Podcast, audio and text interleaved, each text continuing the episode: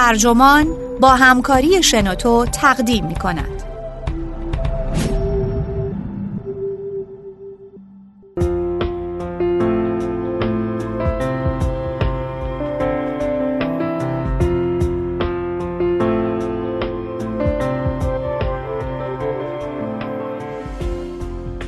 سارت چه بر سر جایزه نوبل آورد؟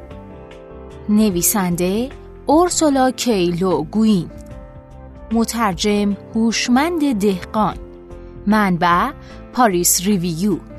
ترجمه شده در وبسایت ترجمان گوینده اکرم عبدی.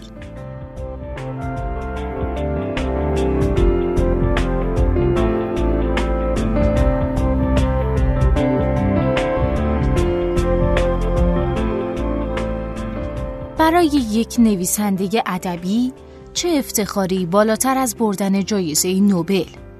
برخی نویسندگان سالها به پای کاغذ و قلمشون عرق میریزن اما حتی اسمشون جزو نامزدهای این جایزه هم نوشته نمیشه. اما ژان پل سارت در زمان خودش از این قماش نویسنده ها نبود. او نه برای گرفتن اون اشتیاقی داشت نه وقتی برندش شد اون رو پذیرفت.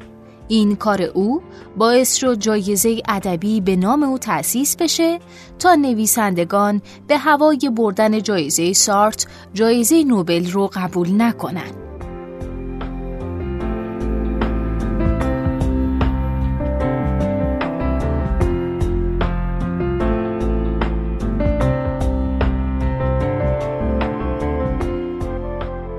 نخستین بار که با جایزه سارتر آشنا شدم وقتی بود که سرگرم خوندن صفحه قابل توجه یعنی صفحه پایانی و خواندنی Times Literary Supplement با امضای J.C. بودم. آوازه جایزه که از نام نویسنده گرفته شده که در سال 1964 از دریافت جایزه ادبی نوبل امتناع ورزید داره به سرعت بر سر زبانها میافته. یا به هر تقدیر شاگسته است که این چنین شود چنان که جیسی در شماره 23 نوامبر 2012 نشریه تایمز نوشت منزلت جایزه ادبی سارت اونقدر رفیعه که نویسندگان در سراسر اروپا و آمریکا به امید اینکه نامزد دریافت این پاداش بشن از گرفتن جوایز دیگه خودداری می‌کنن. او با مباهاتی فروتنانه افزود تا به حال کسی از گرفتن خود جایزه سارت امتنا نورزیده. لارنس فرلینگتی که از دریافت پاداش ادبی پنجاه هزار یورویی بخش مجارستان جایزه پن خودداری کرد به تازگی نامزد دریافت جایزه سارت شده. این پاداش تا حدودی توسط حکومت سرکوبگر مجارستان پرداخت میشه. فرلینگتی معدبانه پیشنهاد داد که اون پاداش برای تخصیص بودجه‌ای در جهت انتشار کتاب‌های نویسندگان مجاری صرف شه. نویسندگانی که آثارشون از آزادی کامل بیان حمایت می‌کنه. قهرن به این قضیه فکر می‌کنم که بد نبود مویان نویسنده چینی و برنده نوبل ادبی هم چنین می‌کرد ولی بعید به نظر می‌رسید. امتناع سارت از دریافت جایزه نوبل با استنکافش از دریافت لژیون دونور نشان افتخاری کشور فرانسه که اغلب هم به فرانسوی ها اعطا میشه و سازمان های مشابه دیگه مطابقت داشت و مشخصه شخصیت اگزیستانسیالیست پیچیده و غیر انعطاف پذیرش بود. سارت اظهار داشت که فرق است میان آن که نوشته هایم را با نام ژان پل سارت امضا کنم یا اینکه آنها را تحت عنوان ژان پل سارت برنده جایزه نوبل بنگارم. به باور سارت یک نویسنده باید از گرایش به نهادی خاص حذر کنه. البته او در اون موقع آدم سرشناسی بود. منتها برای استقلال شخصی خودش ارزش قائل بود. با این حال بر من معلوم نیست که او چطور استقلال شخصی رو با گرایشش به ماویسم سازش داد. سارت به مؤسسات و نهادها اجازه نداد که او رو به تصاحب خودشون در بیارن. با وجود این به خیزش های مردمی ملحق شد و به خاطر همراهی با توده مردم در نافرمانی مدنی و حمایت از اعتصاب های می 1968 بازداشت شد. هرچند که رئیس جمهور دوگل سریعا او را بخشید و طی عبارتی با شکوه و فرانسوی معابانه اظهار داشت که هرگز کسی ولتر رو بازداشت نمی‌کنه. ای کاش جایزه سارت برای امتناع از پذیرفتن جایزه به یاد یکی از قهرمانان مورد احترام من جایزه بوریس پاسترناک نامیده می‌شد. منتها این امر شدنی نبود. چون پاسترناک با اختیار خودش از دریافت جایزه نوبلش در 1958 خودداری نکرد. وی ناچار بود که این کار رو بکنه. اگه پاسترناک برای دریافت جایزه اقدام می کرد، حکومت شوروی بیدرنگ و از خدا خواسته او را دستگیر می کرد و به یک گولاک اردوگاه کار اجباری در سیبری میفرستادش تا در سکوتی ابدی جان بکنه. من هم زمانی از پذیرفتن یه جایزه ادبی امتنا کردم.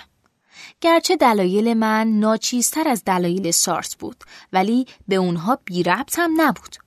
اون وقتا بهبوهه سردترین و احمقانه ترین روزهای جنگ سرد بود. زمانی که حتی قلمروی کوچک ادبیات علمی تخیلی به لحاظ سیاسی دستبندی شده بود. همان روزها داستان من با عنوان خاطرات روز جایزه نبولا رو به خودش اختصاص داد. جایزه‌ای که توسط انجمن نویسندگان داستانهای علمی تخیلی آمریکا اهدا میشه. تقریبا همون زمان این انجمن استانیسلاو لم داستان پرداز لهستانی رو از عضویت افتخاریش محروم کرد.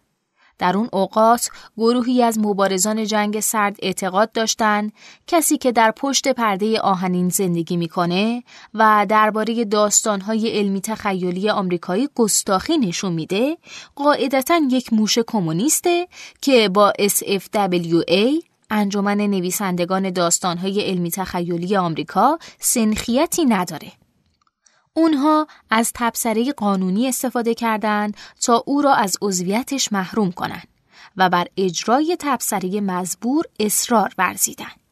لم فردی سرسخت و پرنخوت و گهگاه غیرقابل تحمل و در عین حال نویسنده شجاع و تراز اول بود. و با استقلالی مطلب می نوشت که از کسی که در لهستان تحت حکومت شوروی زندگی می کرد انتظار نمی رفت. من از ستم و اهانت زشت و تنگ نظرانه که انجمن SFWA بر او روا داشته بود خیلی عصبانی شدم. از همین رو عضویتم رو لغو کردم و پیش خودم فکر کردم که شرماور خواهد بود از دست کسانی که به تازگی از خود عدم تسامح سیاسی نشون داده بودند به خاطر نوشتن داستانی درباره تسامح سیاسی جایزه دریافت کنم.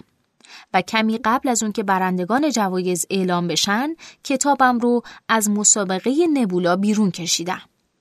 مسئولین SFWA من رو دعوت کردند تا از من بخوان که از تصمیم خودم منصرف شم.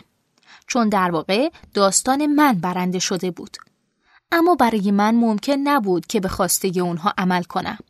به مستاق تنز تلخی که در انتظار تمام کسانی که بر اساس اخلاقیاتی رفی قیافه اصیل به خودشون می‌گیرن در نتیجه جایزه من به نفر دوم آیزاک آسیموف سردسته مبارزان جنگ سرد رسید. آنچه امتناع ناچیز مرا به خودداری عظیم سارت مربوط می‌کنه این احساساته که پذیرفتن جایزه‌ای که یک مؤسسه اهدا می‌کنه به منزله همکاری با اون نهاد و تجسم اونه. سارت بر اساس یک اصل عام از پذیرفتن جایزه سر باز زد. حال آنکه عکس عمل من یک اعتراض خاص بود. منتها من در این بدگمانی سارت که بر خود روا نمی‌دونست که از چیزی جز خودش کسب هویت کنه با اون همدل هستم. سارت معتقد بود برچسب موفقیت بزرگی که جایزه نوبل بر پیشانی نویسنده میچسبونه چهره او را پنهان می‌کنه. نوبلیست شدن او مرجعیتش به عنوان سارت رو تحت شعا قرار می‌داد. البته این دقیقا همون چیزیه که دستگاه تجاری فروش و پاداش از خدا می‌خواد. نام همچون محصول. یا به عبارتی مهر تضمین زدن بر موفقیتی که فروختنی است. برنده جایزه نوبل فلان و بهمان. نویسنده پرفروشترین کتاب ها چنین و چنان. سی هفته در فهرست نویسندگان پرفروش از دید نیویورک تایمز. جینده برنده. جان کیو مک آرتور نابغه. البته در اصل مقصود و نیت بنیانگذاران این دست از جوایز این نبود. اما حالا این گونه پاداش ها به این شیوه استفاده میشن. جایزه به عنوان راهی برای احترام به یک نویسنده ارزشی واقعی داره. اما هنگامی که کاپیتالیسم شرکت های عمده اون رو به عنوان طریقی برای بازاریابی به کار می‌بره و از زمانی که جایزه دهندگان از اون همچون ترفندی سیاسی استفاده می‌کنن ارزش این جوایز ضایع میشه و هرچه جایزه بیشتر معتبر و ارزشمند باشه بیشتر در معرض تباه شدن قرار می‌گیره. با این همه خوشنودم که جوز ساراماگو کسی که در هواداری از مارکسیسم سرسختتر از سارت بود صلاح ندونست که از دریافت جایزه نوبل خودداری کنه. او می‌دونست که هیچ چیز حتی موفقیت نمی‌تونه به سازش وادارش کنه و هیچ مؤسسه قادر نیست که او را به سمت خودش متمایل کنه. همیشه چهره خودش بود که به وی وجهه میبخشید. کمیته جایزه نوبل در ادبیات به رغم بسیاری از انتخابهای عجیب و غریب و صحو و خطاهایی که برای گزینش آثار ادبی مرتکب میشه همچنان به ارزشهای عالی پایبنده درست به خاطر اینکه این کمیته هویتش رو از نویسندگانی نظیر پاسترناک، شیمورزگا و ساراماگو کسب می‌کنه و با آنان همدلی نشون میده یا دست کم سوسویی می‌زنه که از چهره اونها بازتابیده است. مل وصف اعتقاد دارم که جایزه سارت برای امتناع از دریافت جایزه به مسابه جایزه ارزشمند و به هنگام و مهمتر از اون به عنوان جایزه بسیار سالم که به لوس استثمار آلوده نشده باید به رسمیت شناخته شه. ای کاش کسی واقعا نفرت انگیز جایزه‌ای به من اعطا کنه تا بتونم شانس به دست آوردن جایزه سارت رو داشته باشم.